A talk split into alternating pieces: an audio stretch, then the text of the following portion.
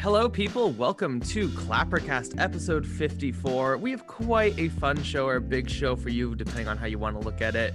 We have three, I would say, pretty decent films that we're reviewing. We have some fun news topics, including genuinely the most petty thing I've seen in my life. We'll get there though. First off, let's just introduce who's here. Like I said, I'm your host, Carson Tamar, joined by the lovely Paul Price. How are you doing, Paul? Good. Missing Alina. I'm spoiling Yes. the fact that she's not here.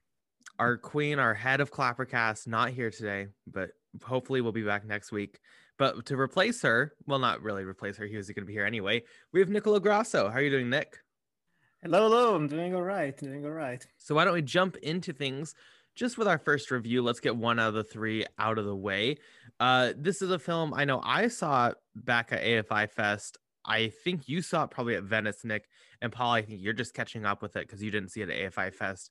Let's jump into New Order. Uh, Nick, why don't you do you want to just like introduce this film for us and what your initial thoughts on it are? Yeah, like like you said, I, I watched the movie back in Venice when it premiered, and I remember there was a lot of hype surrounding it, and it was the wrong type of hype because people were running around saying, "Oh, you know, like this New Order film, Nueva Orden, it's it's kind of like a Parasite, you know, it's kind of like Parasite," which set the wrong type of expectations into people. Um, the best way that I could describe New Order as a comparison, it's uh, Luis Buñuel meets Michael Haneke. This is a dark, bleak, depressing, nihilistic film set in a dystopian Mexico where the rich are really powerful, the poor are really upset, and they over try to overthrow the the rich and powerful, those in control. But actually, what that brings is a new order. It's more police force. It's more control on the civilization. It's more power to the rich, and it's the type of film that constantly teases you with subplots, storylines, ideas, and you think you know where it's going, and then it constantly slaps you in the face and says, "Nope." You think there's going to be a main character? Nope, they're dead. You think we're going to go in this direction? Nope, totally the opposite. It's a bold film. It's an uncomfortable film. I think it's one of the most, I wouldn't say necessarily disturbing, but just it really gets under my skin. Even rewatching it now, I think there's some power to it that people simply weren't ready for when it was released, both at the festivals and now, judging by the overall negative reception people want something more positive people want an actual meaning or maybe hope for the future or hopefully something that can lead us to change and michael franco is just coming here and saying nope we are all doomed it's a fun film Yeah, that, that's a quite positive, I guess, take on it.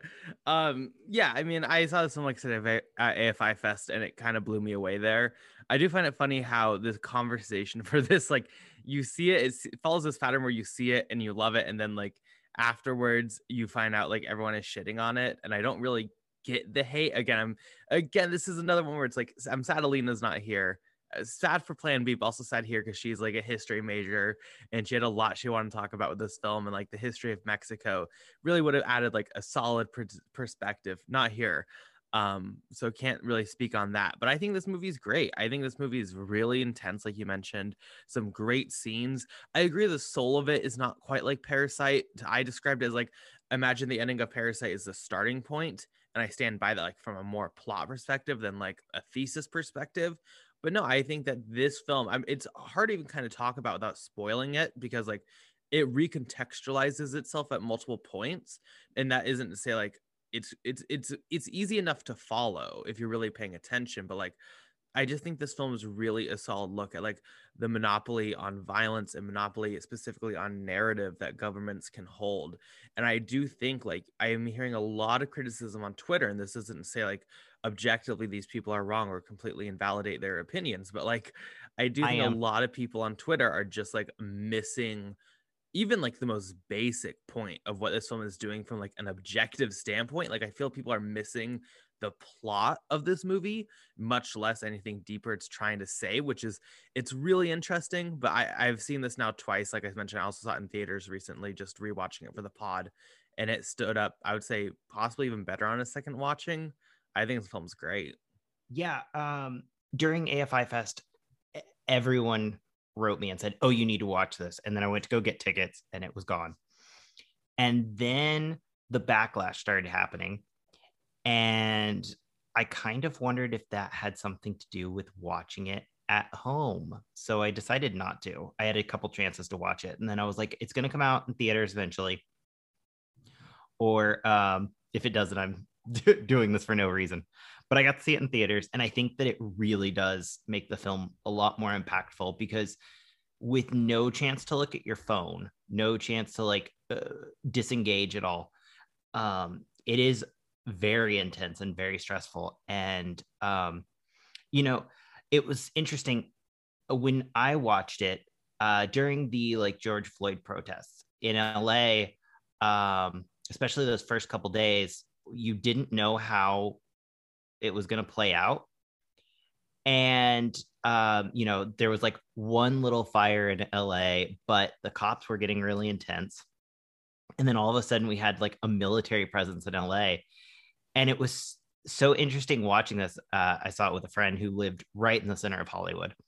And we both got out and we're like if like a couple different things had changed this is exactly what would have happened in LA um you know maybe not to the extent that there's just like wanton you know disregard for human life but um you know watching the police crack down far more than uh, is necessary, even though, you know, we do see a reason for it um, at the beginning. It is interesting just to be like, this is a lot closer to real than I think we want to like admit. Like, even you saying it's a dystopian, I was like, kind of. it's kind of like possible. Um, which really adds something. I do I do have a couple problems with um, some of the moments that just feel a little too cruel, specifically to the character whose only fault is that she believes in people too much. Um, but I do understand that it's supposed to like make you feel like that and just be mad at the world. Um, but I do think it's interesting. You go and look, and it's got like a 2.7 or something on uh, on Letterboxd, and all the reviews are just like it hates poor people, which I don't even see as a possible interpretation of the movie. um, th- the rich people aren't treated nicely. There's one character that's sympathetic out of all the rich people, and then mostly it's the the lower classes that um, you know the characters that you really spend the most time with and get to like. Uh, yeah, it's just I really enjoyed it. I was expecting to like it, and I liked it a lot more. I think it's currently my favorite movie of 2021, which I'm counting it as 2021. Um, I'm back and forth between the trilogy of Zack Snyder's Justice League, New Order, and Barb and Star Go to Vista Del Mar, which is honestly the perfect trilogy of uh, my cinematic tastes. I guess that means you count Nomadland as 2020. That's all that tells me. Um, I would count Nomadland as any year, and it would still be at the bottom. Maybe I will add it to the bottom of this list too. Just you know, have a floor that everything could sit above. I can't believe you um, put it last on your best picture ranks. Um, no, I literally sat there. I sat there, and I was like, "Is it the worst best picture?" And I was like, "I think so," and I think like history will agree with me. I think we'll look back in ten years. We can do a Clappercast reunion because um, we'll all be famous by then, and we'll be like, oh, look, it was terrible. You were right. Um, but anyway, off topic, uh, kind of actually. Um, actually, I can pull this back in. Um, it is interesting that like Americanized movies try to show like uh the the lower classes as always noble or you know drug dealers or something it's either like super evil or super uh you know nice and then watching a foreign film where it's like everyone kind of sucks. Everyone's a piece of shit. like, really is interesting. Um, and I do see why the American sensibilities don't like this movie, but I think they're wrong and they have bad taste. Also, I never saw the movie that Mexico chose the Netflix one um, for their. Uh, I'm no longer here, right? Or yeah, like I, that. I it was think, fine. Wasn't Um, New Order's clearly better. I well, it- you know, I'll go off on a slight. T- it's not even a tangent. It's directly related. I don't like that we're still doing countries can only pick one movie. It seems very like festival of like the 1950s. Like each country pick one. You know, the Olympics or some shit. Um, because uh, you know, you look at uh, France two years ago with uh, Les Miserables and um, Portrait of a Lady on Fire. Clearly, Portrait's the better film. Mhm. Um, and even I didn't see it, but um, and I fuck Polanski, but like there was a Polanski film that clearly was, you know, getting with audiences. I don't think that those kind of movies should be like cut out. Polanski should, but I'm using just a third movie. That's a take, Uh, well, no, I'm just I was like, I'm not backtracking, but I'm no, saying I like, get, I I'm get what you trying to-. Uh, I think there were three movies from uh, Mexico last year too. Um, there was the uh, crossing the border half documentary movie.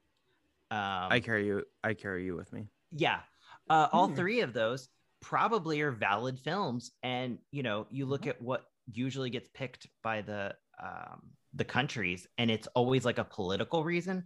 I totally understand why Mexico wouldn't pick a movie that says like, you know, our government's corrupt as hell, but um, it's really frustrating, and I think that we should move away from that. If Mexico has three films that belong in best foreign language, give them three spots. Like, um, I don't I don't see why we're still doing that, especially when um, all it's doing is like from now on, whenever Bong Joon Ho releases a film in Korea, whatever Korean filmmaker is there will not get in because it's Bong Joon Ho, and he'll he'll just be the one that they'll pick.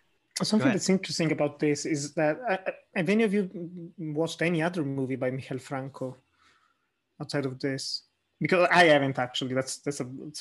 I feel I ashamed for that. to, but I met the guy in 2017 because he was part of the jury and I didn't even know who he was. And I talked to him like twice, I think, at the festival in Venice.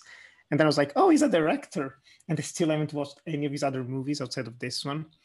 But one of the things I discovered over the years is that he's very controversial in Mexico, like super controversial. And, and they hated New Order. I don't think they would have ever picked it, even if they had like 10 spots for, for a movie, honestly, to send to the Academy Awards.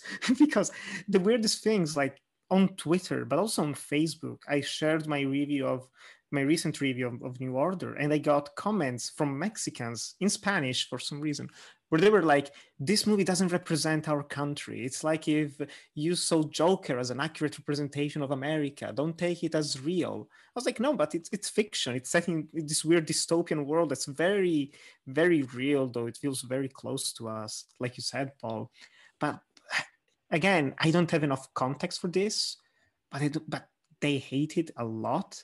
And even directors like I think I don't want to say something wrong, but I think Guillermo del Toro and maybe even Iñárritu, they didn't defend this film. They were very against it. They were supporting it at first because it won at Venice. It was going what? to a bunch of Iñárritu did something douchey? oh That's- my that's god! and they're they're throwing this man under the bus and i can i can see why in a way because it's not a flattering portrayal of the country but i didn't even like taking it from my perspective I, I don't want to ground it too much even in mexico because i don't like it's unfortunate that alina isn't here so i don't want to say anything wrong about that but even like you said like with the george floyd protests in LA or other problems that have been here, like in Italy with neo fascist movements, in Germany as well. This constant fear that th- th- these protests are being weaponized by the government. Like, this is an excuse. That's, that's the most disturbing thing. I don't know if you can call it a spoiler, maybe, for this movie, but just at the end, it's it's never explicitly stated, but you just get it you're like, oh man, you think the new order at first is going to be like the revolution, the people changing everything. It's like, no, this was made by the government to have even more control over everyone. It's disturbing. And and seeing the reaction of some people, that just baffles me. Like I've I've talked about this with a lot of friends where they're like, well, there's no point to this. And even someone else on Twitter was like, "Well, there's no point to this film. So what's a what's the good point of the movie? There's no point." I was like, "No, but have you have you watched this film? I think it is because it's just not a good ending at all. There's not a single positive thing in the entire movie in the last like 20 to 30 minutes. And I think that's why people feel it's meaningless, it's pointless. And I wholly disagree. I I I I, defend people who want escapism, who want art to be more, you know, more fun, entertaining, gives me something positive in my life and leaves me with a big smile on my face. But but I also think we need something like New Order. It's it's a cold shower. It's just you don't like it, but sometimes you need it to just wake you up. And the fact that it's like people are not even sleeping on it, like it's just hating it. The rating dropped to 2.6. Like I don't I don't care about ratings that much, but if I were to go like, oh, what's what's the Order about? Oh Jesus, 2.6 probably sucks. Just skip it. I don't know. It's it's it's it's generally shocking to me. I'm just confused. what I think is most frustrating is the fact that like how I look at this film and how I film and how I read it, which is how I think like it's meant to be read. It's very important, like you mentioned. It's a very poignant, memorable important, relevant, modern message about these protests and about the government's reaction, about governments taking control. And that's not just say just George Floyd. There's in the Black Lives Matter protests. It's happening on a global level right now. And you have governments all over the world taking advantage and abusing its citizens and taking advantage of them and taking advantage of these moments of unrest.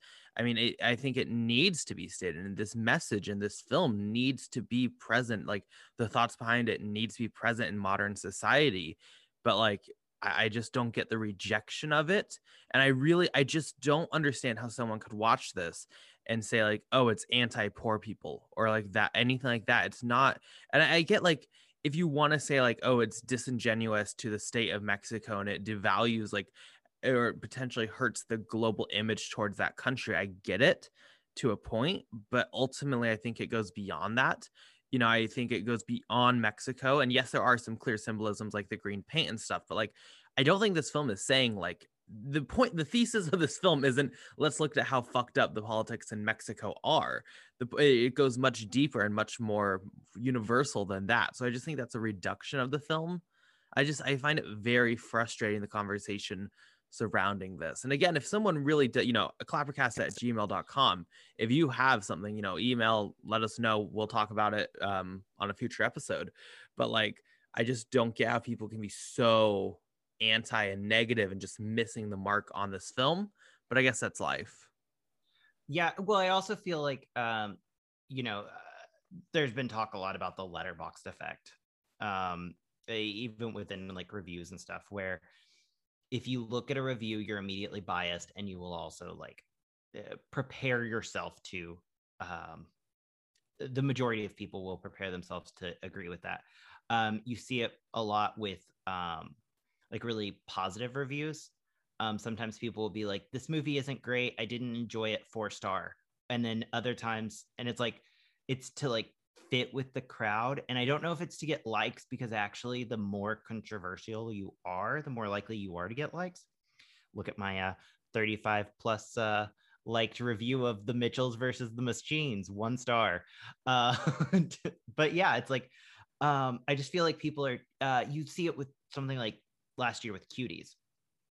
Um, any of these movies where uh, people just look, read a snippet, get mad, um, one of my favorite things to do, because uh, I'm a narc, is to report reviews when they say I didn't watch the movie, but regardless of their rating, even if I agree with them, it's one of my biggest pet peeves because I'm like, you're screwing up a score that like is very like, you know, a couple reviews can really change a movie's rating sometimes, with especially with smaller films.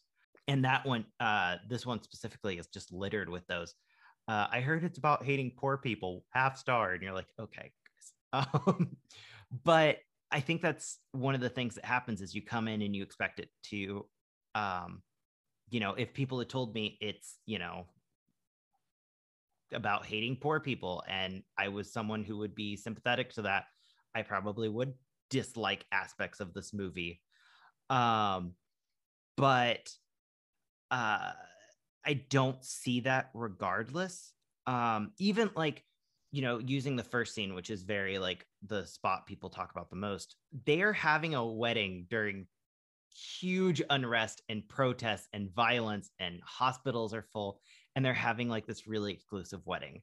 Like the rich people starting out are doing the most dangerous thing. Um, and so I you can never really feel bad for them. Um, you know, uh, there's aspects where their own employees are kind of against them. Um, they're set up to where, you know, they constantly reference, how long ago did you work for us when someone's asking for money? They're not set up to be nice people. Um, and I just think it's Marianne, but I don't think Marianne's particularly a she is a sweet character, but her naivete is like off the charts. I mean, she leaves her wedding in the middle of protests where people are getting killed to go pay some money to do this thing to take someone to a hospital and be like noble and then go back to her very nice wedding. And it's like you know we read it uh, as a protagonist as like oh this is sympathetic. But if you step back if any of your friends went and did that you'd be like you are insane and whatever happens to you is a hundred percent your fault. Um you know uh, yes things were going on at the wedding as well, but she probably, you know, would have been a lot safer in that uh, you know, murder scenario there. Um but yeah, it's just interesting to me. It's it seems like it's one of those things that will be a a contention for a while. I will be interested to see what the conversation for this movie does slowly. I expect a lot of think pieces in like three to five years that are like, New Order is actually great, you know. Um, and I assume the conversation will change, but that score is going to be hard to. It, and it a letter exactly you know what you guys were saying a Letterboxd score means jack shit but at the same time it is like a public sentiment feeling and i think it'll be hard to shift that public sentiment for a while just because of what people are taking from it initially, which is interesting going back to Parasite. I think Parasite talks worse about poor people than this does. Um, you know, uh, I watch it and I'm like, these are these poor, you know, these uh, lower classes are manipulative. If they get into your lives, they'll ruin everything. You will, you know, have horrible repercussions for interacting with the lower classes. The title of the movie is comparing them to parasites. That's yeah, I know the movie.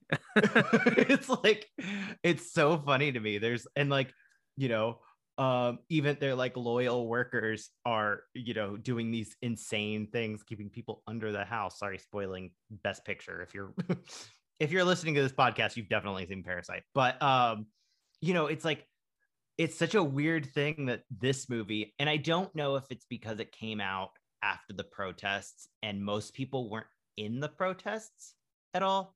Like they may have been in their smaller towns or anything, but as a whole, they weren't in like LA, New York, and all this stuff. Um, you know, where you felt the beginning of the film and then hard felt the end, uh, where the government, you know, I was sitting in my house talking to my friends, and all of a sudden, like five military military helicopters went over my house. And then my friend was sitting there. We were playing uh, game night, and a car exploded outside his house. And it's like, you know, it was a real feeling. Um, but I think people just seeing it as the, um, you know, oh, this is saying that revolution is bad. It's like, no, it's a nuanced thing. And I guess nuance is, you know, impossible nowadays, especially with social media. Yeah, you almost need this to have like a blatant message. You need someone to actually say what's happening, say what's going on, because otherwise, otherwise there's nothing there. That, that's the most shocking thing, because I, I wouldn't consider this honestly a subtle film. I think it's very subdued in terms of like exposition, but it's not subtle. Like it's uh, again, it's just so in your face that I find it hard to believe that some people are just seeing this as having nothing. That's the thing. Oh, yeah, just... and actually, um, the other thing I do see that people say is that it's graphic. Um, actually, mm. with the exception of one scene in the prison, um, you know which one I'm talking about. Uh, actually, two in the prison. Uh, the movie I felt was very um, restrained in its violence. Um, that was probably budgetary, but I actually really appreciated it because there are moments where I would have been, uh, the reaction would have been repulsed um, by the violence, but instead you feel a real sadness um, that I don't think you would have gotten if they didn't pull away every time, you know, and you see a character and it's like, oh no, come on. um, it's still fairly shocking, I would say. Oh I yeah, no, definitely. People, yeah, and, and, and, like you said, it's very respectful in that sense. Weirdly enough, like you see in you see just the right amount of of brutality of violence without just lingering on it. This could have been easily more gratuitous with everything, and in that sense, I would have been on the side of this is too much. But as it is it's it's the right balance which is not easy to find. And even then for some people he went overboard. But that's what he always does from what i understand. Like all of his movies are just you know static shots not really like very distant from people very cold camera work that makes everything harder that's that's kind of the Haneke influence i believe on his cinema well, if you want to check out New Order for yourself, it is currently in theaters in the United States. I believe in the UK, it's coming out on Mubi over the summer. I'm not sure about every other country. You can find it on your local listings and your local uh, TV channels or whatever, you know, your theater listings, whatever the fuck you want to say. Um, but Paul, you mentioned scores can be hard to change. Let's get into our first piece of news. Genuinely, I laughed maybe the hardest I've laughed this year when I saw this. So a couple weeks back, I don't think we talked about on the podcast, Paddington 2 got named the best film of all time on Rotten Tomatoes because an old film review of Citizen Kane came out from like way back. It was 80 years ago. Yeah, 80 years ago, disliking the film. Well, it only kept that title for about two weeks. I'm not going to name the guy's name because I don't want to send, you know, un, you know, I don't want to send hate to him. I will say it's on filmauthority.com if you want to check it out. We happen to get, uh, I don't have the official date on when this was posted, but we do have a uh, 2017. Well, but this was, 20, recently right. Added. It's an yeah. right. It's an old review recently added. Yes, two star um, review for Paddington Two came out, bumped it down to not be 100% on Rotten Tomatoes. Now it's only at 99%, no longer the best film of all time. Thoughts? What is this? Is this unjust? Is this worthy? Did a king lose his throne? To, you know what? What's up? My my biggest problem with this is um, uh, the man who I guess we're not naming, um, who I literally uh, Google searched or uh, Twitter searched for like 20 minutes just to read everyone hating him. Um, he did this on purpose and he's proud of it and he's happy. And you go read his comments and reactions and it's like this man from a site I've never heard of did this so that everyone would go look at his stupid site. And that's really annoying. And like it is an old review um but you can read it with the glee he has that he's like oh people are clicking on my site. He's like look it's my number one review. It's like he has it like at the top of his site right now. He's doing this for the and so in that way, it's really annoying. I don't think Paddington 2 is the best film of all time. I love Paddington 2. Um, but you know, it's uh, the whatever is 100% is ridiculous. Right now it's I think Leave No Trace, is that right? The I yeah, believe so. Like some, some oh, wow. random. It's a good film. Yeah. I would say better than Paddington. Probably better than Paddington 2, to be fair. But yeah, you're not gonna like it. Yeah, no, I know I wouldn't. I also you're just gonna be like, word... get out of the fucking forest. That's literally your response. I also read the word Portland, Oregon, and I was like, God bless. Uh, Portland, Oregon's the worst city in the U.S. Um, it is a trash hole. It is our armpit. When people talk about how much they hate Florida, I'm like, have you been to Portland? Um, I lived there, anyway. So I, can say, I, can say, that it's my people. I will quickly um, clarify. I don't think this is an old review. This is new. He posted his final paragraph, which I will read. Also, I think he removed his name from this. Actually, I don't know what his name is. Actually, I was going to mention it now that I'm reading directly from it, but Eh, whatever you can find it pretty easily.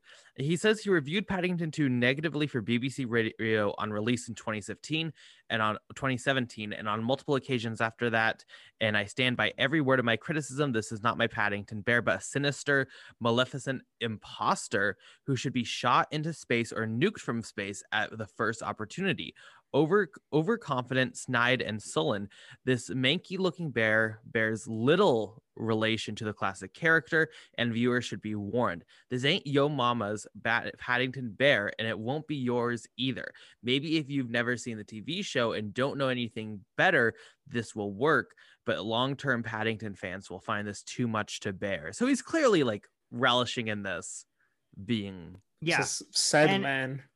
and there's i'm a little confused about the whole rotten tomatoes thing because they're like you'll go through and there are a lot of reviewers in there who are just like some random dude. And this is one of those situations. And it's just like i get a little frustrated that rotten tomatoes has opened it up so much. And i kind of wish we only um reacted to cream of the crop honestly which is their like uh basically the reviewers that are from major publications and things like that. Uh, we do reviews you know um and i like that you know it matters on something like rotten tomatoes but it does seem like any old person with any old opinion can hop in there um It's to made the site worthless because it's just Yeah. now popular opinion. It's the same thing that happened this year with Film Independent, with the Independent Spirit Awards. Same thing that happened in Critics' Choice a few years back. As soon as you let everyone in, you're just going to get the most populist basic take ever. Like if, if Film Twitter likes a movie, then it's at 100%. Being high on Rotten Tomatoes means nothing. I remember back in like 2015, it was like a big deal. It would be on the cover of the DVD. I remember Brooklyn specifically like really made it a key part of its advertising. Now just every- Ghostbusters 2016 had it. It's like a Yeah. badge of honor. We're And now good, it's just- trust us. now it's just everything has like 100% or really highly rated and it's just like well pretty meaningless at this point but like Yeah. to be this petty towards paddington 2 is like such an abuse of like the critical power and it's just like Mm. it's genuinely a joke even if you feel this way i don't care that you feel this way about paddington 2 you reviewed this thing in 2021 just to knock it down just to get people talking just to get people going to your site like it's genuinely quite a joke no offense It's, it's, it's horrible. I think it's genuinely horrible. Um, I stopped caring about Rotten Tomatoes a long time ago. I I, I honestly avoided everything about this guy. I don't even want the temptation to give him another click because I don't think he deserves it. It's I think this encapsulates like everything wrong with rating movies with celebrity whatever like not even 15 minutes like 15 seconds of fame on twitter it's it's futile and the fact that so many people gave him power during this. And and i actually like what you, you said this paul um, earlier when we were talking about new order but something that i really agree with is the everyone has to get on one bandwagon. It's like oh like the first ratings and stuff. I remember people losing their mind when paddington 2 came out which i do believe it's a lovely film lovely film. But this joke because it's a joke this joke that it's the best film of all time back when it was released people started defending it and taking it very seriously for paddington 2 a movie that's supposed to be lighthearted and fun and all about good like the wholesomeness just pure wholesomeness. And you're having this type of reaction and people starting to shit on citizen kane and whatever. It's it's the type of validation that i had and i was looking for when i was like 17 or 18 with the movies i watched and now i'm so over it. And so seeing it happen on a much larger scale of like oh paddington 2 isn't the best film of all time. It's it's oh it's not good. I'm not validated. No why do you care? Why can't you just enjoy the film? Why do you have to shit on every other movie? Ah, it's um, it's that's the internet. That's the internet now. It's hyperboles. It's trying to make a difference in the most like cynical way like, honestly when you were reading that thing i can just see him smiling and smirking while writing it like i can't wait for everyone to react to this. And he got what he wanted. And good for him i guess. Um i hope that's the last we hear from him. He's probably going to try another stunt whatever he wants to do next to stay relevant in some way but yeah I'll say it's quite sad looking around his site. Not to give him credit, but like he's one of the few who actually will review old stuff and actually goes out of his way to like see stuff not in the mainstreams. Like, I, I mean, that was good. Like, I wish you just did that casually, but no, this is just like, you know, not great. I'm not going to say too much on here. I'm not going to not to tear him apart too much because this is a real man. But uh, you're not you're not the type of critic I would uh, respect or like. But on a side note, no movie should have a hundred percent. No movie's perfect. Um, because like okay, so what Rotten Tomatoes theoretically is based on how it's done compared to like Metacritic or anything like that. It's supposed to be if someone watches this movie, this is the percent, you know, if 100 people watch this movie, this is the percentage of that amount of people that will like this movie. So, like you see Cruella, it's got like a 74%. So, like one in three or one in four people or one in four people won't like it. Um, is kind of how I've always read it. When a movie is like 95% on Rotten Tomatoes, I'm always like, I probably won't like this. I will be one of those 5% um, because it feels like it's just exactly what we were talking about with uh you know the Letterboxd effect but overall just in general it's like oh if all critics like it i feel like it's just going to be fine. It's going to be pleasant. Um it's not going to like really do anything. Um i really like that uh 60 to um let's say like 85% range. If a movie's in that i'm like okay this is probably something i'm going to like. Um, unless it's something like The Father, which just people like knew it was good and just gave it a like you can even read some of the reviews of that and they're like, you know, it was really emotionally brutal and I didn't enjoy it. However, five star, but that is correct. and what I'm saying is I'm biased. and that Anthony Hopkins is in fact the father. Is, is in fact the father. Why have we not made a meme of like what God was that show? Um, you are the father, and we just like Anthony Hopkins from the father there. Definitely need to get on that. Well, oh God. With that said, um, let's transition to a film. I think Paul, you think this is one of the best films of all time, so we'll get to it. Let's talk about Hulu's Plan B. I'll go ahead and kick us off here. Again, I'm very sad Alina isn't here because I know Alina has a lot to say about this. Um, but I will say this is about two girls uh, who come from relatively strict parents. The parents are out of town. They host a party. One of the girls have sex and they need to get the Plan B pill. And they live in South Dakota and they find out that that's much harder than they would originally think it is. Um, this is clearly coming off like Booksmart. I think you look at, I, I wouldn't even necessarily say it started with Booksmart, but that type of comedy, teen comedy, I think has revolutionized the genre and like you see so many films playing off of that style and playing off that idea and like that personality um, and I, I, don't think this is like particularly even a strong one. I think a lot of the comedy lands really flat, uh, especially like references. They just there's so many like references that just like they don't work. They just come off really cringy and undated, or like a, they immediately date the film. Um, the acting is fine. You know, the acting isn't anything incredible um you know it, it's a pretty standard i would say like road trip booksmart inspired comedy movie but i will say i think this film undeniably works when it comes to like social commentary and when it comes to purpose.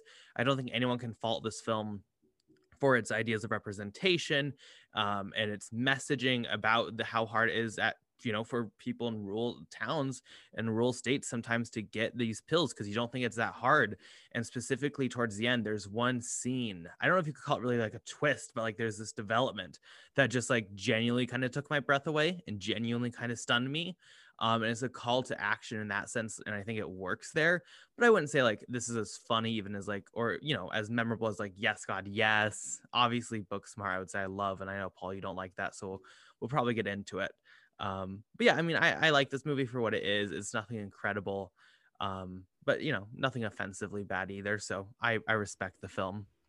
Yeah, and I agree with I agree with pretty much everything you said. Actually, um, teen sex comedies I've never been super into and they, they always have had like that one movie for for each generation. I think it's like the 80s it was fast times at ridgemont high. For the 90s i don't really know honestly but like in the 2000s superbad was the movie. It was like oh every every coming of age teen movie has to be super raunchy with like we can have more excessive nudity now and other things. And then you get booksmart which changes the game a bit because it was compared to Superbad a lot, but it's more restrained in terms of like sexual references, and it's more about the diversity, the openness, And Plan B, yeah, it's it feels almost like a ripoff in a way, um, with some stylistic choices. I was struggling to find information about Natalie Morales in the sense that there's another movie that's coming out that premiered like uh, South by Southwest or like one of those fest Sundance maybe, um, in Berlin called Language Lessons, and I can't tell which one was shot first. I think between... this was because that I believe I haven't seen Language Lessons. I believe that's like about COVID. Okay, because and, and this one actually had something COVID related. I was reading into the IMDb trivia, and it says during an interview with Jen White, blah blah blah, Natalie Morales said the movie's two lead actors had to do their chemistry auditions over Zoom because of COVID nineteen precautions, which is why I was confused because I thought, okay, this is coming out first, seems like a normal movie, probably was shot before COVID, and then actually no.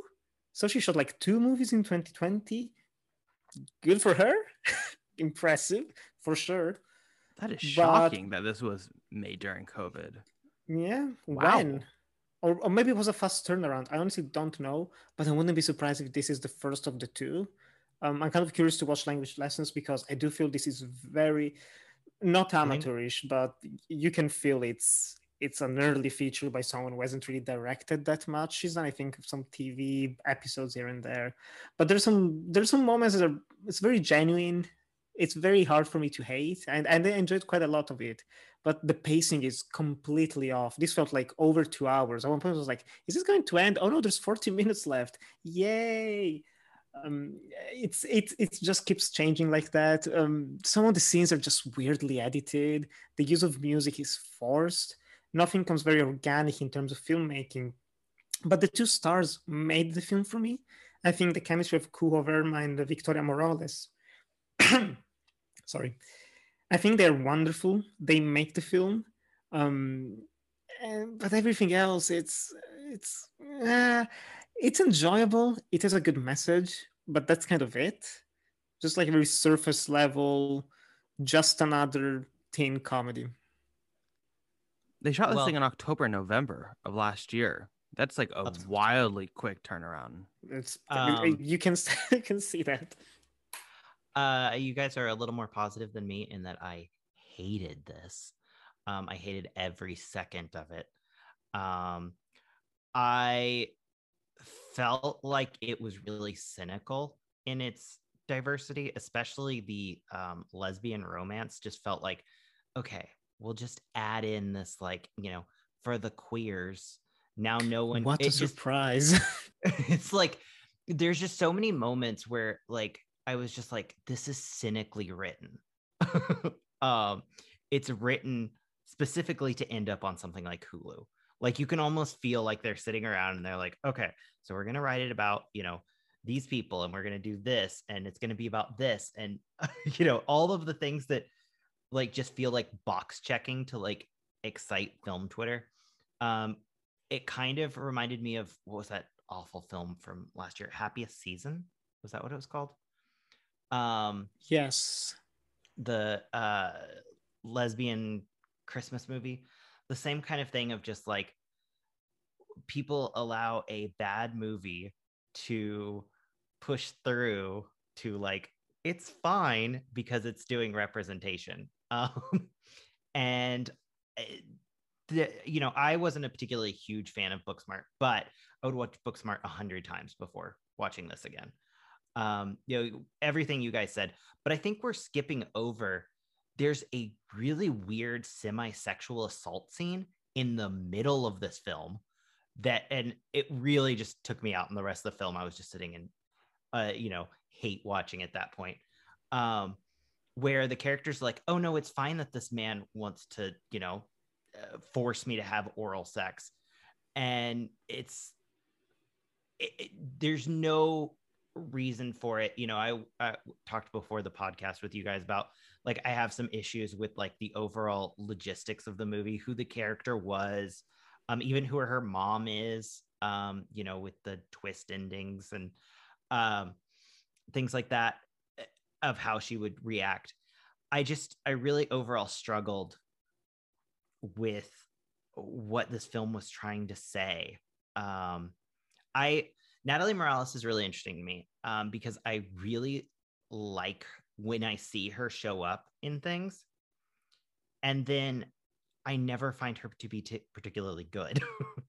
um, I remember that she was in um, the Santa Clarita Diet, and I was like, "Oh hell yeah!" I love her. She's so great in Parks and Rec. And then she shows up and she's like probably the worst character. And every second she's on screen, I was annoyed. and um That's a bit unfair. I feel like you know everyone. I is like that show. Oh well, Oh, uh, says I mean, something about like- you, I guess. I've only seen the I- first season, but I loved it. In a I- very I- cheap way. it's like it. one of those shows that I remember I would binge and then I don't think about until the next season came out, which is exactly why it got canceled early. Um, but uh, yeah, it- there's that. Um, actually, she was great in Happily, though. I will say that. Um, she was the shining spot of probably one of the worst movies I've seen this year. Um, although I think I gave Happily a higher rating than this. so that's where we're at. Um, yeah, no, this was this is just I can't find anything, and it really does suck that Alina's not here because this was the movie she wanted to talk about. Um, because I don't have any positives, and I can also be a little brooder because Alina's not here.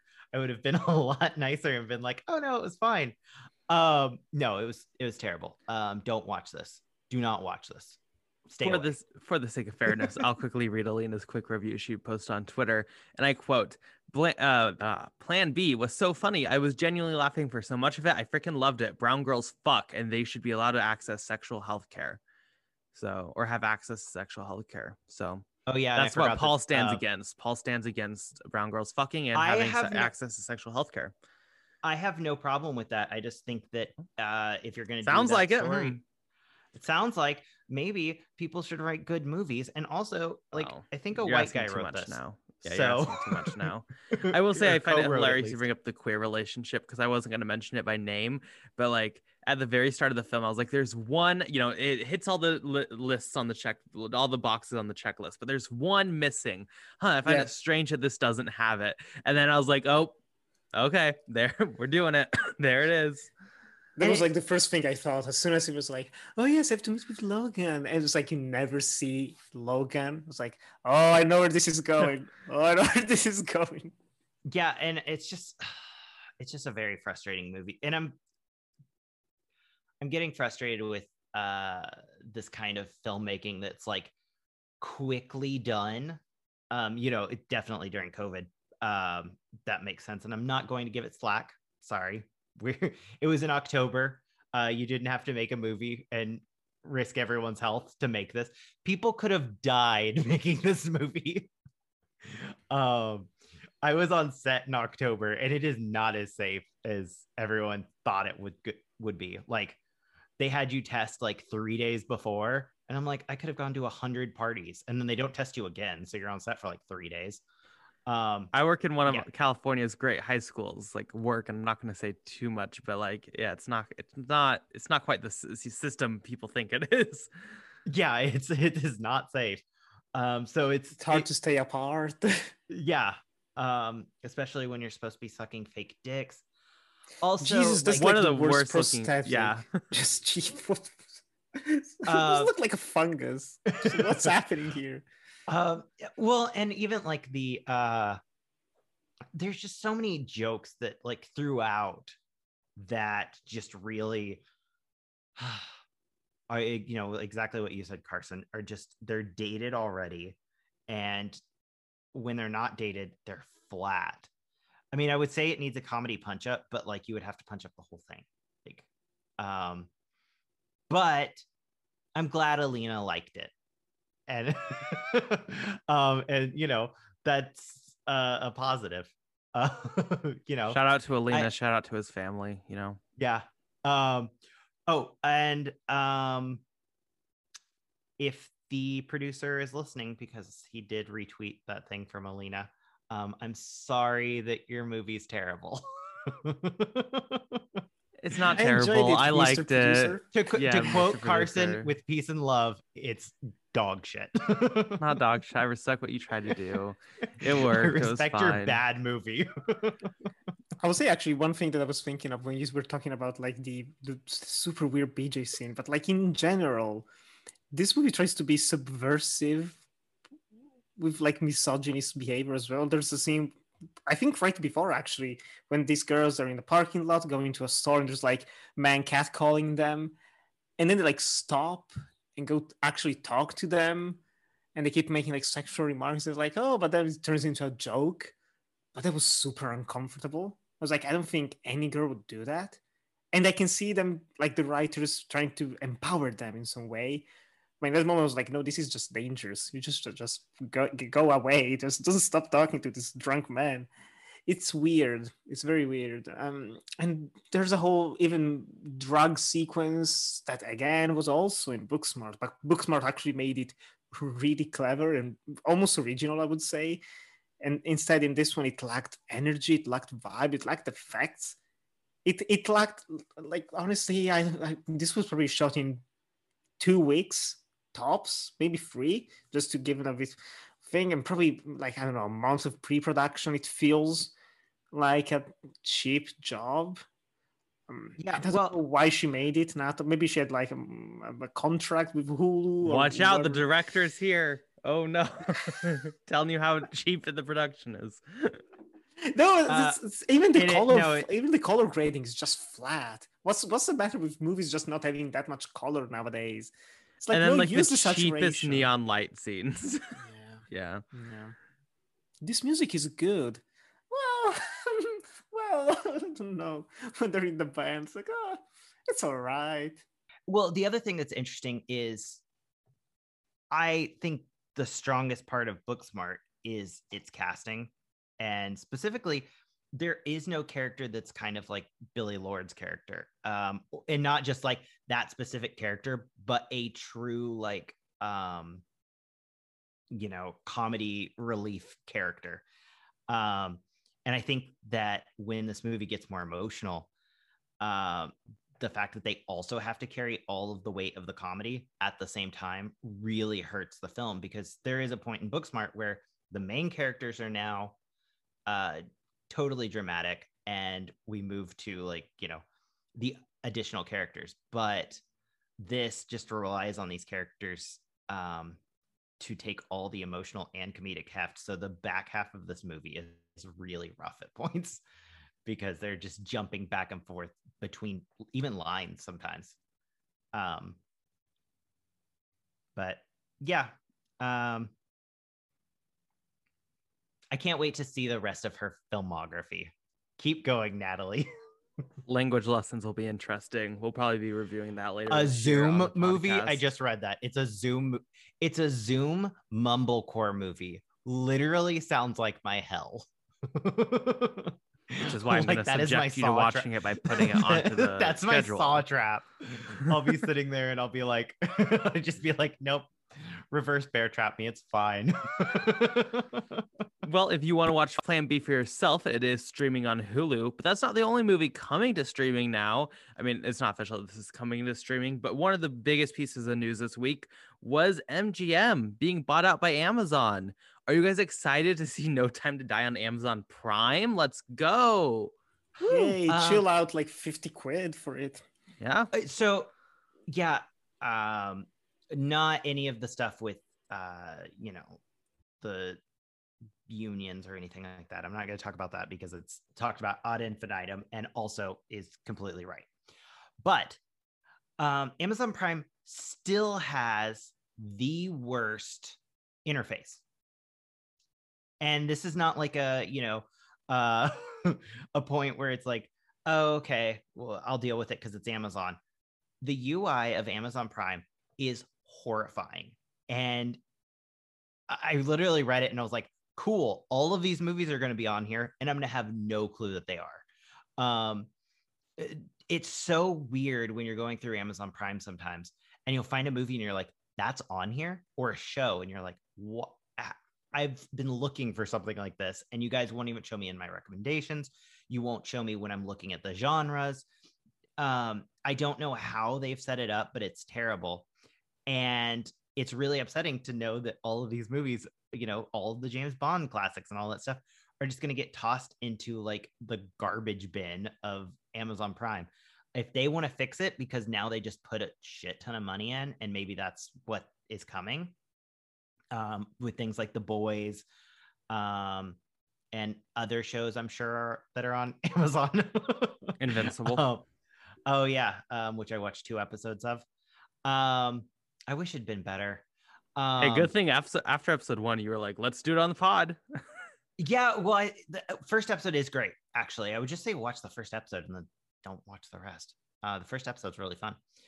Um, but yeah, after you know they're having some successes. Um, I'm actually later today going to um, Planet Vought, which is they're doing like a Planet Hollywood style drive-in for the boys as a big Emmy push. So like they're they're planning to like start doing stuff. Oh God, Maisel. they're having some successes. I do think that they'll start putting money in, and this MGM may be a sign of that. But the UI has to change. Um, so that's where I'm at. It's like when I saw that, all I could think was, cool. Some of my favorite movies are going to disappear into the nothingness, um, which has been a real problem right now. Trying to convince people to watch movies, and if it's not on a streaming site, they won't spend the three dollars, um, which is now becoming this weird, uh, you know, crapshoot on whether a movie is going to be remembered by the generation after us. Um, because streaming is going to become the new like you know if it's not on there it doesn't exist um and that'll be sad because it contracts are what decide whether or not a movie will be remembered now instead of you know like how we used to. And it's, it's not just the it's not just the ui for prime. I think everything about it is terrible. Um, I have both, like my personal profile is still the Amazon Prime UK, and my family has the Italian one, but both of them suck. I try to watch some movies on the UK one, and sometimes I have like three or four different versions of the same movie. Why? Why do a lot of movies on the Italian one don't have English subtitles or English language, even? Just like the original one? it's confusing. I think quality control is horrible in that. And when I read the news, I was like, "Ooh, I hope MGM can have a bit of control over how movies get it." I do really hope they improve the platform because as it is now, it's uh, instead of garbage bin. Yeah, I think it's a. It's, to me, it's always been like a bargain bin, where it's just gigantic. You never know what you're gonna find, and there's a lot. There's a lot of good. There's a lot of shit. There's different qualities, different versions. There's different cuts. It's a mess and I I hope they end up doing kind of like an HBO Max thing with like their major franchise or something where it's not just exclusively on streaming but maybe it's for a week or two weeks or maybe you have to pay premium like disney or or it's going both i don't know. Um, i'm i'm neither positive nor negative. I kind of like read the news I was like okay fine. Um because i don't really know what the impact will be outside of like you said carson just streaming is everything now everything has to be on streaming services. Everything will be forgotten like paul said. It's depressing uh, but that's that's the world we live in and yeah there's little we can do. Yeah i mean i i feel like this i mean obviously it's not great like that everything is merging into like the same four companies and i agree like the ui is terrible on amazon. I think this is a little bit less impactful than some of these other mergers because MGM doesn't really make a ton of features, um, or at least that many really good ones coming out this year. Like just looking at the calendar they have, they have actually quite a bit this year compared to previous years if you look back through their filmography. But like the big ones are No Time to Die in October, House of Gucci in November. Shout out Jared Leto. And then Soggy Bottom also in November, the Paul Thomas Anderson feature. But like other than that, I think it's a little bit easier because like, oh no, the Addams Family 2 might go straight to streaming. Oh boy, you know, it's not it's not a sad news really, but like, yeah, we're into this point where like genuinely everything needs to be streaming like you said. And I mean, it's it's both positive and negative. I'm happy that their collection might be available to stream on like a reasonable platform. I'm excited to see some of these older films that maybe it's been harder to find. But like as far as new releases, is it good? Is it bad? I mean, I think it's just kind of the sign a sign of the times. I don't know how much you can really fight against it, even if it is bad. So I mean, I don't know. This news it didn't really strike me as much as some of the other previous news, like Fox selling to Disney or whatever. But I mean, it still is. You know, I think it's just a sign of the times, really. Yeah. Well, the good thing is though, a hundred percent you'll hear that uh Lashana Lynch will be getting her own uh W uh 007 show because that was one of the main things they talked about was that uh, they'll be moving Bond into television, which 100% means they're going to take that character because um, you're going to just keep Bond going. But you know, any way to spread out that franchise.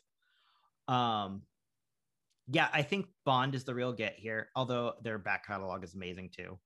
Um, it will be interesting. I'm a huge Bond fan. Um, but I kind of uh I don't know. I'm curious to see what they do with it pretty soon. Um because it, you know, wrapping up with uh Daniel Craig, I don't know if they'll continue like they used to. I kind of hope they do and just like act like but he's so old now, like Bond himself. Um, I just don't want another reboot. Like that's my main thing. I don't need to see the early days for the hundredth time. I think um, No Time to Die will be very curious to see, and I think that's going to help out a lot. Kind of find the direction. If like not to get into awards chances, because I think this for some reason this year has been unbearable with early talks of award seasons. But like if it gets a Best Picture nom, if it does well, I think we're probably just going to see a continuation of what has happened. It's winning. Before. I mean, if it's okay and it's not like that incredible and it doesn't get that huge of a reaction, I think it's pretty safe to say we're going to see some evolution or change towards it. It will win an Oscar regardless. Um, well, but sound, I feel, sound, yeah. I feel. Well, no, um, Billy, Billie Eilish for. Uh, will she? That's oh, like you're two, right. Actually, that's two years old, and she's facing Gaga. Like, okay, yeah, no, she's she's winning. Um, she's song. winning because, yeah, it it's fine. I didn't. Bond has to find has to win. Uh, yeah, it's like it's you know tradition um, if Bond comes out. So, um, and also there's no way they're not going to give you know this ingenue um, the Oscar when like you know old ass Gaga who's already got an Oscar. that was just for your face. Yeah, I know. no, uh, yeah, no, she's she's well, definitely winning. That's like all I'm gonna say I is would... don't underestimate how much of the Academy are monsters. You know, just oh, saying. Oh, God. Um, Though Bond I mean, has already beat Gaga, so it is possible. yeah, actually, that's true. Actually, a very tragic, a bad Bond song beat a good Gaga song about sexual assault. so yes, but it was also, you know, the worst. Um, but at least um, Sam Smith said, uh, what first gay person to uh, win an Oscar? very first. Oh, so good. Hmm. I'm I'm expecting with the new Bond, like this this MGM acquisition and Amazon. I don't I don't think they're gonna have the balls to reboot everything like like the old days, like just you know, new actor in a new universe or whatever. I think it's they're going the universe route, like you said. I think we're gonna we're gonna get the TV show. We're gonna get movies related to it.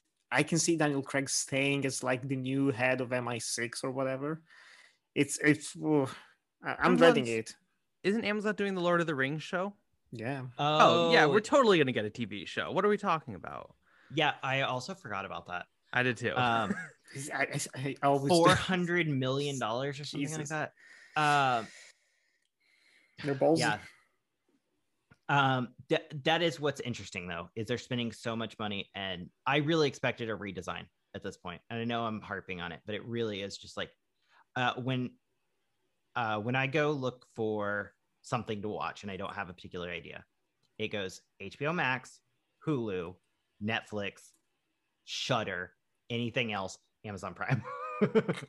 um, like, because once I go to Amazon Prime, I'm like, I'll be looking for like two hours and then I will 100% just be watching an episode of Mystery Science Theater. that's it. That's all that's going to happen. Mine Um, goes Criterion Channel, HBO Max, Netflix. Oh, I forgot about Criterion. Hulu, Mm. um, Prime. I don't usually actually look at Criterion though if I'm just looking for something to watch because Criterion I go in expecting to watch something on Criterion. There's too much if you try to browse. I every month I'm like I'm gonna get into all the series that they do because they do great like curation of series. But then there's just too much, and then you get depressed that you're gonna die before seeing all that great cinema, and then it's just bad. So it's Yeah. a dangerous game. Well, another dangerous game is apparently the fashion industry. Apparently, you can die very easily in the fashion industry. Let's talk about our last film, our last, our main event for today's episode, Sound the Bell. We have Cruella releasing simultaneously in theaters and on Disney Plus with premium access. And before we go any further, let's hear a word about the sponsor for today's episode. Paul, for the last four months, every single day, I've heard nothing but where's the screener for Cruella? Are we getting a screener for Cruella? I want to watch Cruella. Did this live up to your hype? I did not get a screener for Cruella. Don't, don't look at Um, me. Look at the fucking influencers who did nothing and then tweeted that there was good gay representation and embarrassed themselves and betrayed the LGBT Uh, plus actually, community okay, like the, the, fucking the spineless thing. assholes they are.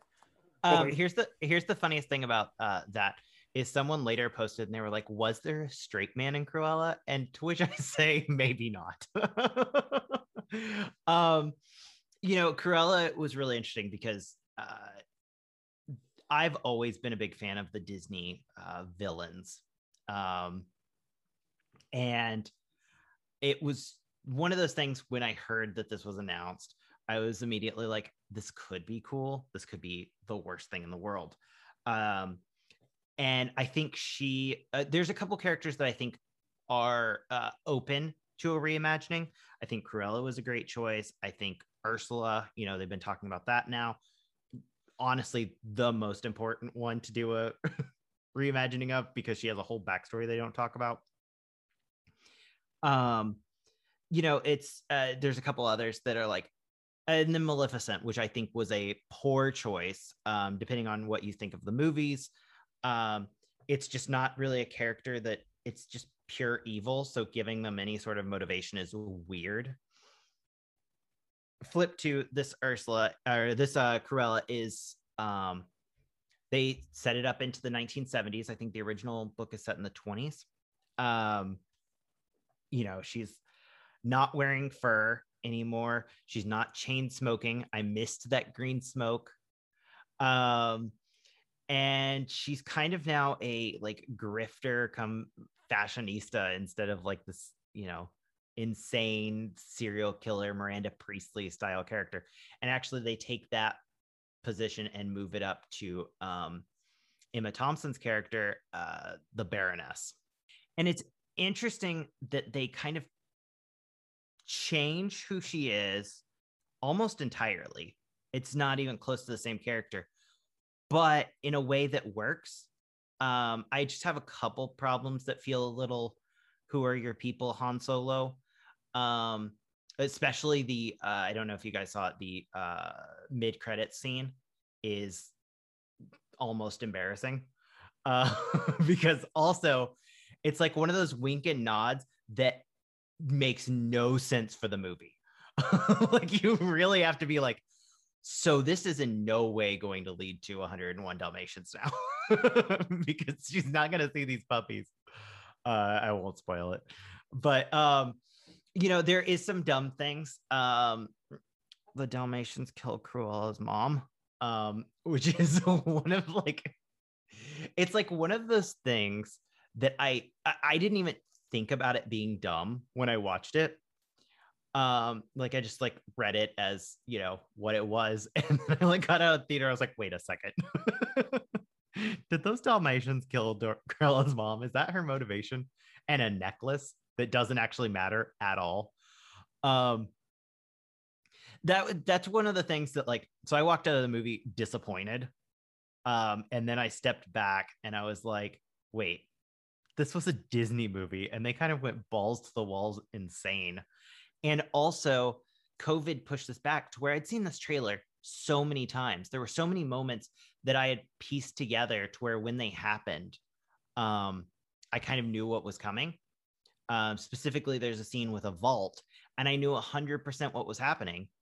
But if I hadn't, it would have been one of my favorite scenes in the movie. Um, if I hadn't seen that trailer so many times, uh, which you know, you can have a whole conversation about let's stop doing anything past the first 30 minutes of a movie. Uh, actually, great point.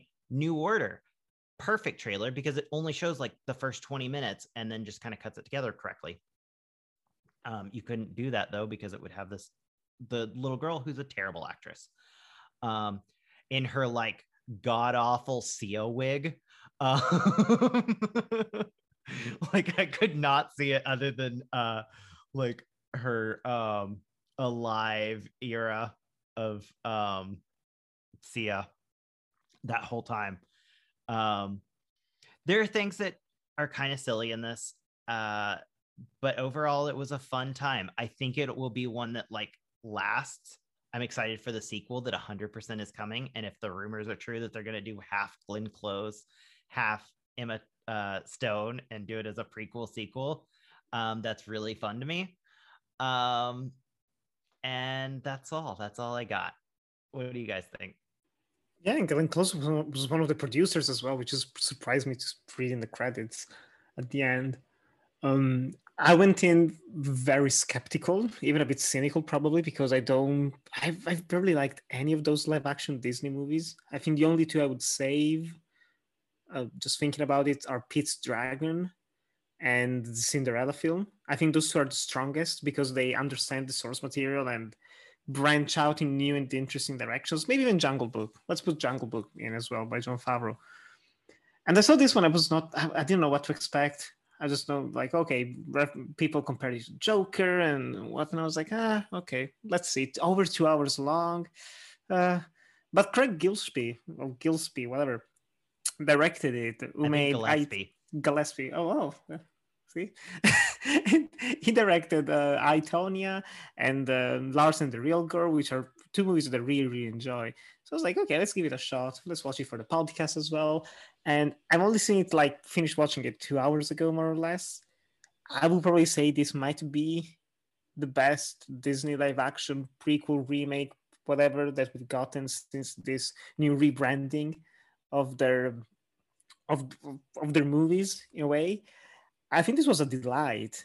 And like you said, Paul, this this just just sitting back and thinking this is a Disney film.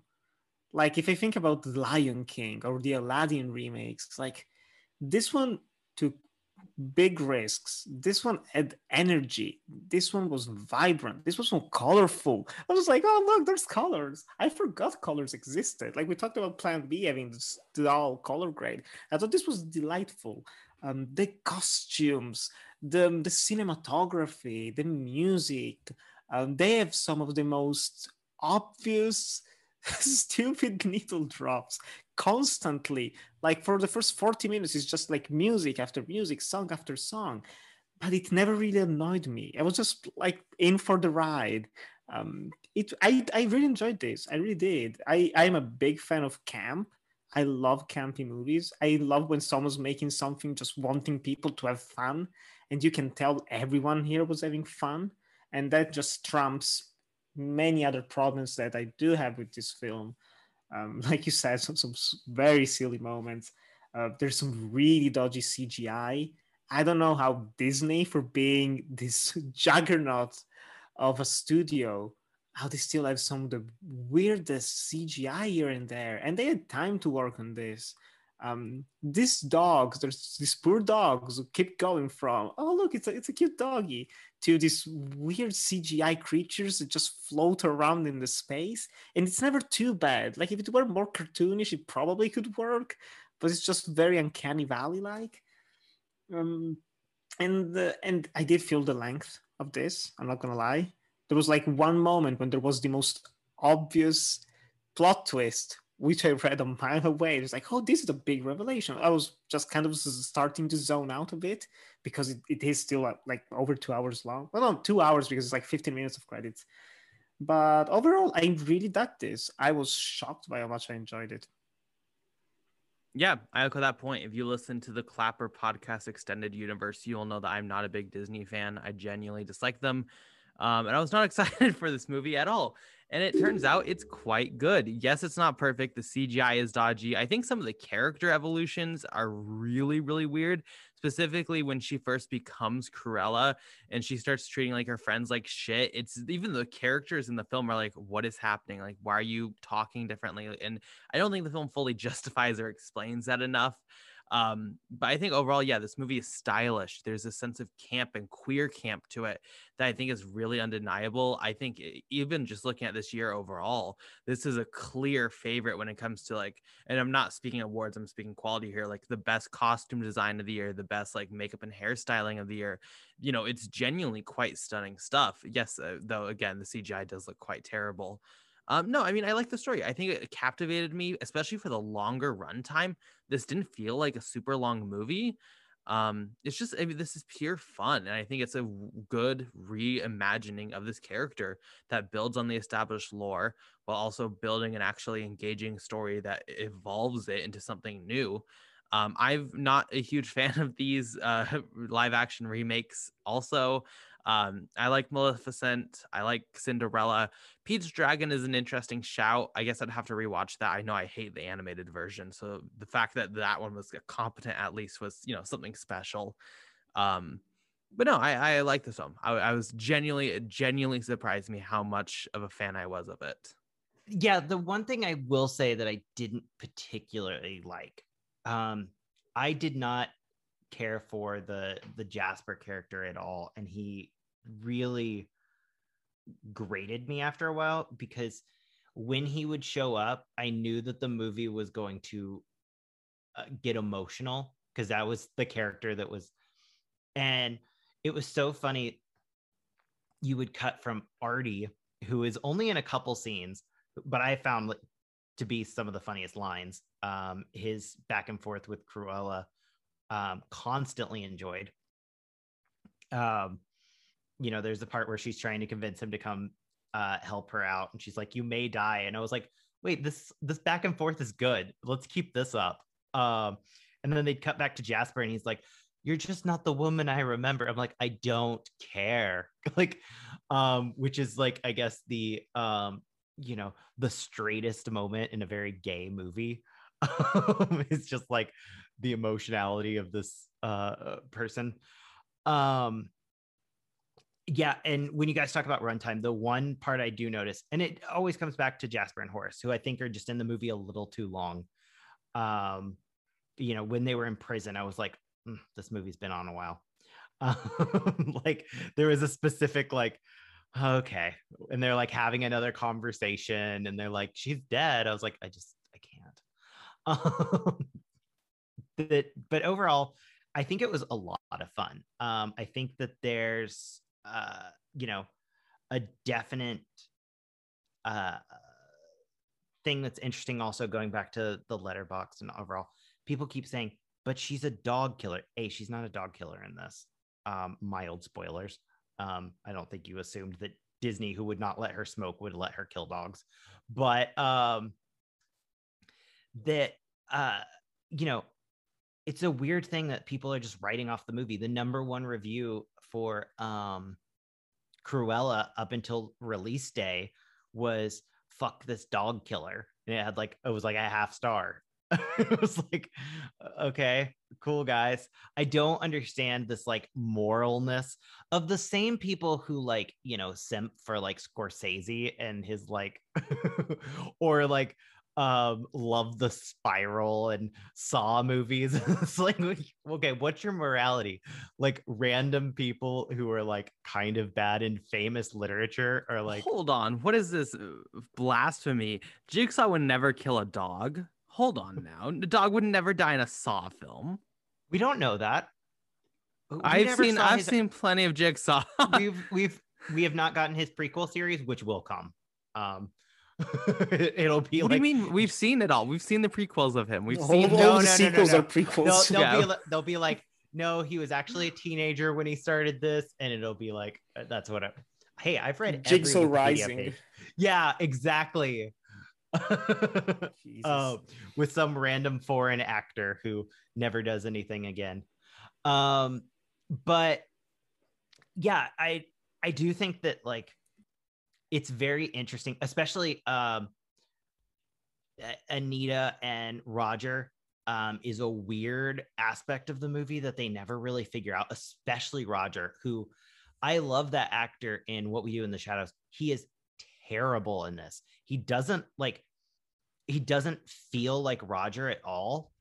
Um, you know, Kirby Howell-Baptiste like is Anita. I'm fine with that. Like she plays the character correctly.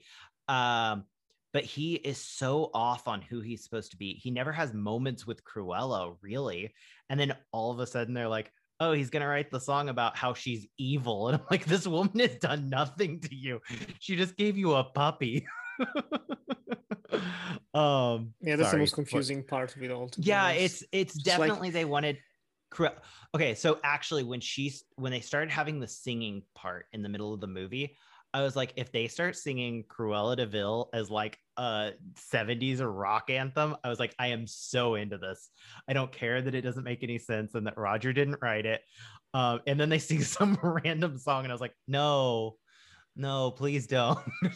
oh, that actually is another moment that I felt the slog, which is sucks because it is like a crazy cool scene. It's just the song is not great um, and should have been.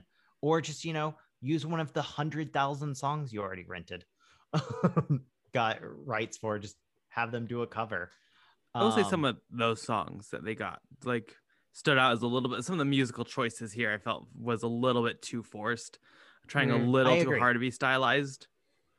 Um, well, there's always an interesting thing uh, that I think of with these kind of movies is like what like as a kid, I always associate some of these songs with like movies I watched as a kid or like whatever. And I was like, wow, kids who watch this is just going to be every single one of these songs is Cruella. Um, you know, these 12 year olds that'll watch it because they haven't seen any of the other stuff that would use these songs. Um, but yeah, like I remember really liking Boots Are Made for Walking in there. Um, I can't remember which Beatles song was it Come Together that they do a cover yes. of. Yes. That was the one moment. There was that and another sequence um, when they're doing the robbery inside uh, the Baroness's uh, fashion studio, not her house. That I was like, okay, okay, guys, let's let's tone it down because it always is a mic drop. It's never like feels like it's a um, you know, in universe kind of song or anything. Yes, and you can feel that they were clearly wanted to use those songs in some of the moments to make like the beats work, but to actually have certain moments work with the beat, they edit the scene a bit earlier in a different way, or just stretch it out a bit, like the uh, when she's like the changing the um, the like she's doing the freaking the name isn't coming in the shop she's changing the costume and the dress and everything's working and there's like some weird editing there just to make it fit with the song on specific beats. But oh, but other yeah. than that yeah it's it's i laughed i think the hardest when it's not a spoiler but like when it ends with sympathy for the devil because it was like that's like the one song that's missing from this entire movie and it's the most obvious one. And ah there it is. Yeah they're using it. Yeah. Um, I mean, there's and you could definitely nitpick this movie. Um, and that's you know, I will see it again and I definitely will nitpick, but um, because I think there's a lot of weirdness. Like, for example, the Baroness has to be the stupidest character in all of film. Like for some of the things to happen, she has to like you know, and I remember there's one line where she's talking to Mark Strong and she's like, Do you think it could be? And I'm like, Of course it is. like, how could it not be? Who else has that hair? Um, and it's like, and he's like, No, no, no, no, it's not. Uh, they also don't explain that. Um, for one horrifying moment, I was like, wait, is her dad one of the poo or one of the Dalmatians? And like that was I was like I was trying to figure out why she was half Dalmatian because that's what it's supposed to be. Like that was my what? Bold choices like, from Disney. what? Well, they don't oh. explain they don't explain why she has the hair at all. And it's like She kind of an does. important point of the movie. Yeah, but like I was like, well, the Dalmatians have that hair color. I was like, maybe she's part dog. I do like that at least in this movie, like her name isn't actually Cruella. Like she's a Estelle. It's not like I'm I'm a magical fairy and I'm, I'm happy with everyone. My name is Maleficent. it's like no, she actually has a, a, a normal name and she changes it uh, during the movie. yeah, Yeah. no. Um I think that worked too. Um her mom is a really the whole childhood sequence is like kind of terrible and it really sets the movie off on a like a weird spot um because the mom actress is also not great um and uh, also like she was like hitting this woman up for money and they try to act like she's like sympathetic and then you're like wait a second. Like knowing the whole movie you're like she did kind of just come in and like threaten this woman. Like yes obviously the baroness is the bad person in this situation but they try to make the mom seem so noble and it's like she kind of went to a party just like a new order an old uh, seven year old employee comes to your party and hits you up for money all connected. how many years ago did you work for us And if you really want to tie it in, you could look at Cruella as a tale of why uh, having birth control and having birth, you know, having like Plan B pills and Oh, sexual health yeah. like that, it is helpful for individuals. Well, it's also it's also the 60s, and I was thinking about that. I was like, why would she have kept the baby to term? Like, I mean, I know it wouldn't have been the safest option, but sorry, there's a lot of things that were just weird about the twist. Paul's really Uh, off on the on this movie. Paul really is out here thinking some ideas today. well, okay, because you're sitting, well, you're sitting there and you're like, you're trying to find follow the logic of the movie, and there's kind of not any logic. So you have to create your own theory. Yeah, no, don't give me that look. Sure. Like this movie has so many things that are like, take this at face value. And then if you think about it for five seconds, you're like, what? No. Well, similar to you, I am watching it again for sure. I'm going to bring my friend to it, so I'll get back to you if I see that on that viewing. I guess. Yeah. Um, Pogo's the father. That's my Pogo. Pogo do you mean Pongo? Pongo. Yeah. The one who's yet to be born. Yeah, not born. So it's like a weird time thing. I like that. The dog from the future is the It's husband. like predestination. Um, no, but I wish they had explained the hair or talked about the fact that it was weird. Um, not just like, oh, you look like a skunk, but like really like, you know, explained it at all for like five seconds. I I don't think it needs uh, explanation, honestly.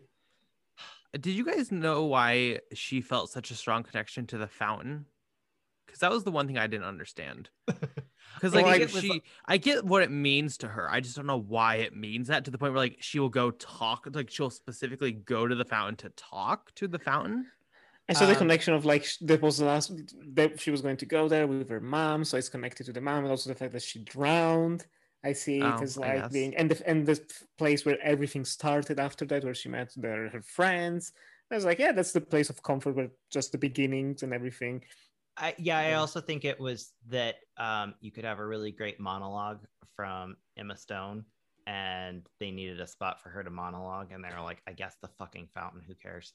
Which, by the way, Emma. Stone in this movie is like, I really was taken back by like the performance she gives. I think this almost shows like a different side of Emma Stone. I think we've obviously Mm. pe- just seen pieces of like this wickedness, but this mixture of wickedness, but also like camp and personality and charm and over the topness. Like, I don't think we've seen this from Emma Stone. Correct me if I'm wrong. like, I Uh, was genuinely well- really impressed by her in this film. Um, it's like an evolution would of the say- favorite. Yeah. Yeah, I was about to say, which is the same writer. Um, I do feel like she Mm. took that energy. I also think she probably studied uh, I Tonya a little Yes. bit and saw um, how to play that role.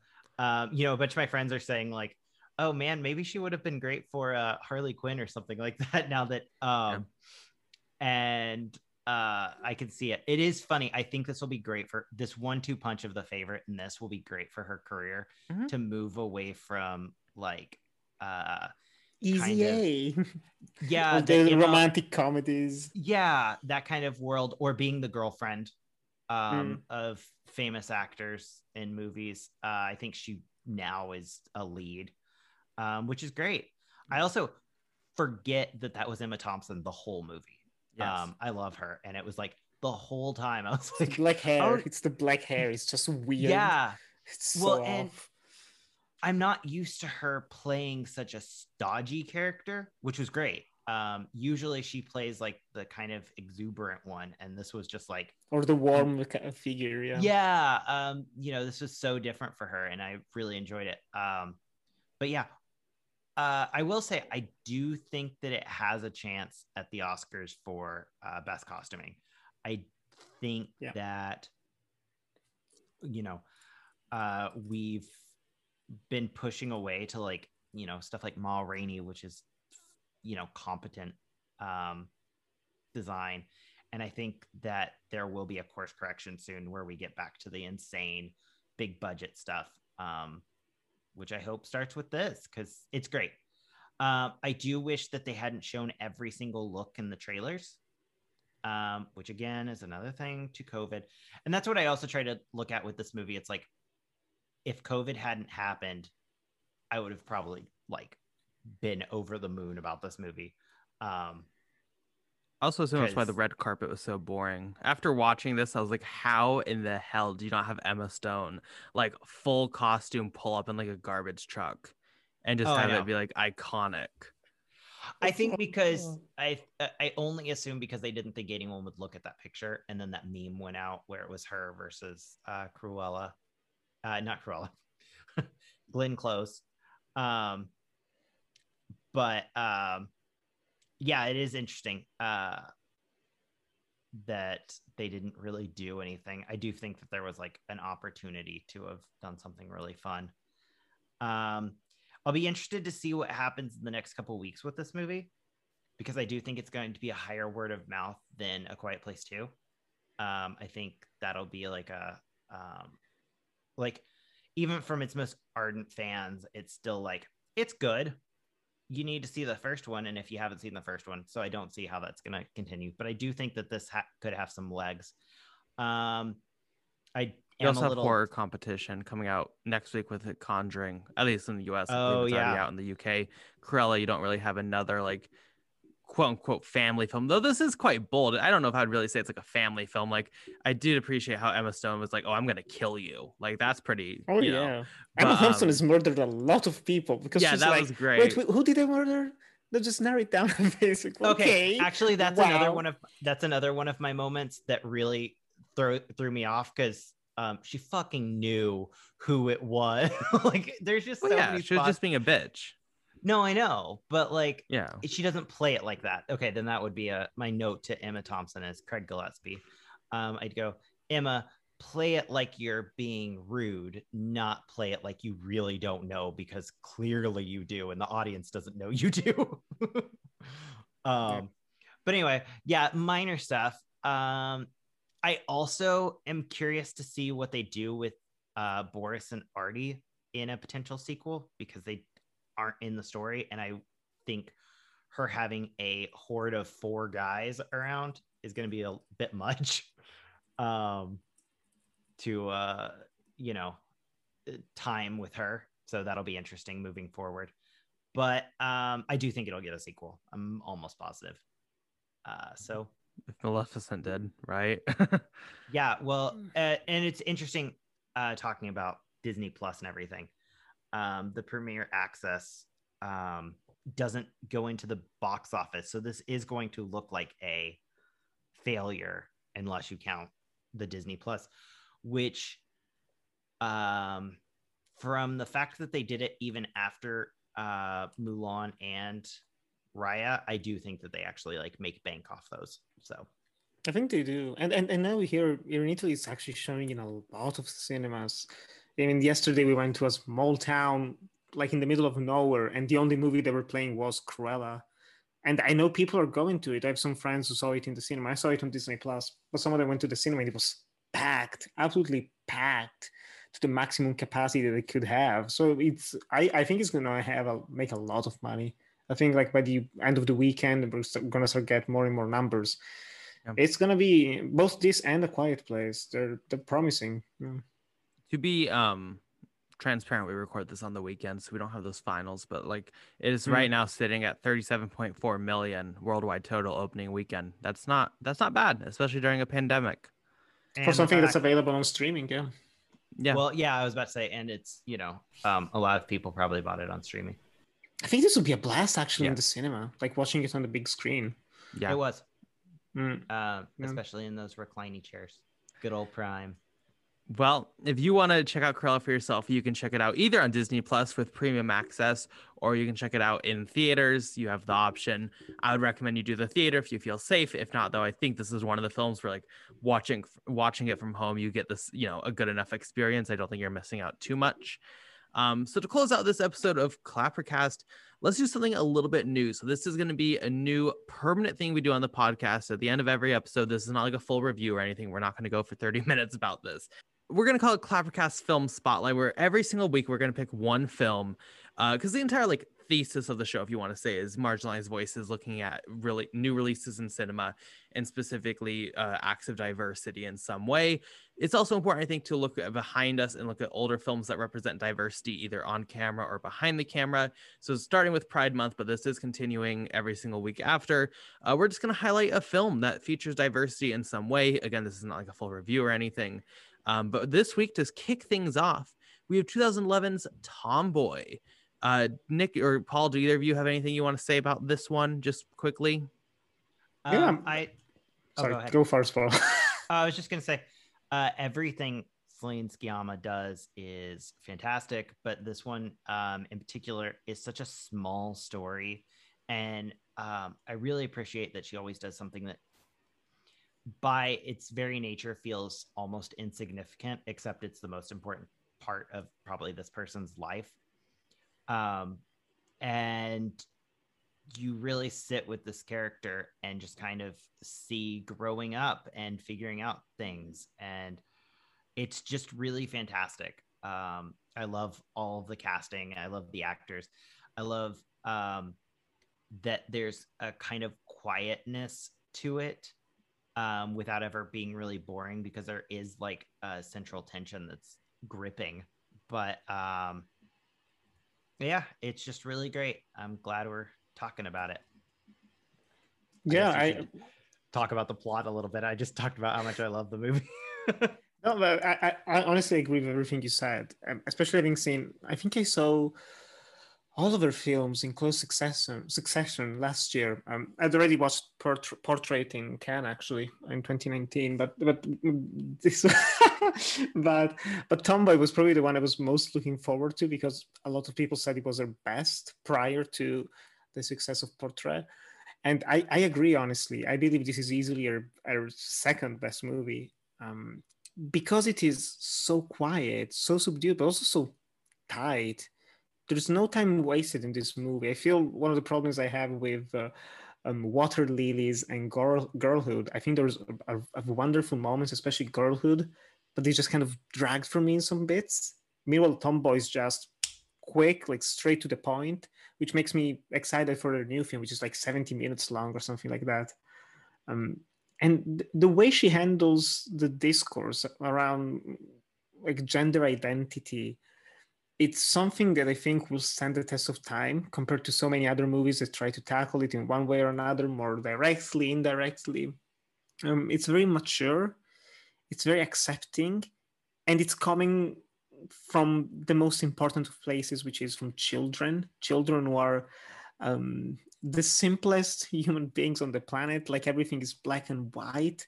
And so something this nuanced, working this effectively when using children, using child actors, who all do a wonderful job. Um, I think it's a it's a genuinely brilliant film, and I would say oh this would be like mandatory viewing almost just just to get a better understanding of of of, of the struggle that some people go through of the pre- prejudice that surrounds them and also of the need of just being accepting that there's literally nothing wrong. I don't think there's ever been a, a case where being accepting of someone can be seen as a negative. Well no okay no there might be some small cases but generally speaking i retract that i retract that. Um, but when someone is struggling with pain inside and just wanting to get out just yeah be, be kind and gentle and accepting. In those cases it's fine yeah, I really appreciate the complexity of this film and specifically how it shows the complexity specifically of gender identity. Like there is no roadmap. It's just like a bunch of confusing emotions and then you have the pressures of society and like I think it's just eh, it's it's a really complex thing and no matter where you end up at the end of that journey, I feel like most people have that journey in some form. Um, and I think this film just brilliantly shows that. I agree. Like, I think this director, she is quite phenomenal. I mean, there's some portrait, damn, but like then she has an entire other filmography. Like, it's really impressive. And I just, I really appreciate how honest and authentic this film feels without ever feeling too preachy. That quiet moments, like that quiet soul that you mentioned. I think this really stands out, and I really appreciate this. Um, and I'd recommend anyone, you know, anyone out there checks it out uh, you know, let us know what you think on Twitter and email, like I said, clappercast at gmail.com if you like. Let's round out this episode of Clappercast with our film recommendations. Paul's very excited. Paul, you can start us off this week. Thank God. Okay, so I have two. Um, the first is The Dry, uh, starring Eric Bana. I kind of wanted to talk about it on the pod. Maybe I'll convince us to later, but it is fantastic. It is, um, if you guys have been watching Mare of Easttown, um, it feels like the Australian version of that, but quicker and um, literally shocking. Um, there are moments that I was just like surprised at how much it got me. It's a murder mystery, um, really well done. Um, Eric Bana is fantastic. and then the other is a Polish film on Netflix that I thought was new. And then I just found out that it's from July, which was very upsetting for me because I had this whole time not watching it. Uh, it's called The Hater. And it's basically about um, a manipulative kind of Tom Ripley esque character getting involved in the world of uh, social media, um, like fake hate um, to change people's public opinion. Very uh, Russian troll ish. Um, and it is fantastic. Um, it is so dark. It actually has a lot of similarities to uh, New Order in its kind of uh, discussions about, like, you know, how people behind the scenes are manipulating things that have real world consequences. Um, super good. It's by the same director as um, help me out here. You know, Corpus Christi. Uh, and apparently, this is a spin-off slash sequel to a different film uh, called Suicide Club? Room. Suicide Room. Thank you. Which I need to watch. Um, and there's only a couple moments that you can kind of see that, but I would definitely start with this one because I hear that Suicide Room isn't um, like as good as this. I loved this. Um, definitely check out both those films. Um, yeah, just they were great. Nick, what's your recommendation this week? My recommendation for this week is The Forbidden Room from 2015, directed by Guy Maddin and Evan Johnson. Um, this is a movie that I knew nothing of except one thing, which is the only thing that matters. Udo Kier is in it. Technically, that's all you need to know, but there's more. Um, I discovered this because of him, because I believe Udo Kier, if, if I were to do like a month of just watching an actor's career, I think this would probably be the most rewarding of all time, because this man has been working since the late 60s, and there are so many movies, but probably so many gems that no one has ever watched and The Forbidden Room kind of qualifies it as one of those. This movie is my first Guy Maddin film, but from what I know, is very experimental. And, and, and this movie is just like it felt tailor made for me. This is essentially a collection of short films that take premises from unfinished or unreleased or just forgotten movies from the 20s and 50s and they're loosely connected and they have like repeated cast members. They have this constant like jittery style. There's there's like transparent images on top of one another. It just flows from one to the other.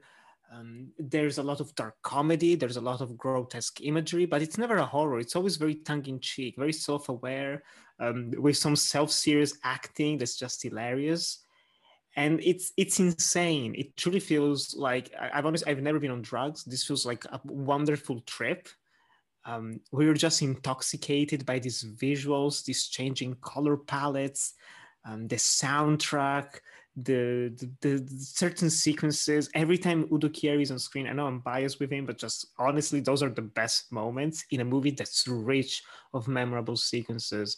Um, I know it's streaming in the US and Canada. It's streaming on Mubi if anyone wants to watch it. So absolutely, it's a it's a high recommend for me. Cool. Those sounds like really great quality recommendations. Mine is going to be 1980s Alligator, uh, a very shitty Jaws remake, uh, but it is. I'm not kidding. This movie slabs.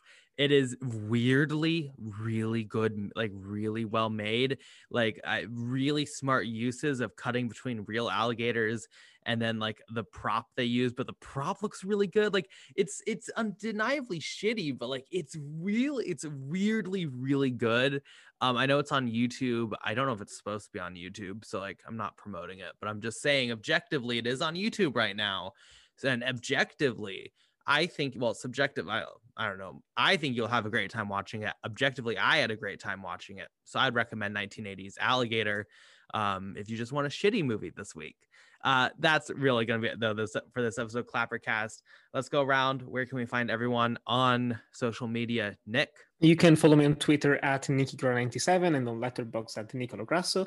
And you can watch my short films and video essays on YouTube and Vimeo at Enjoy the Movies. Paul.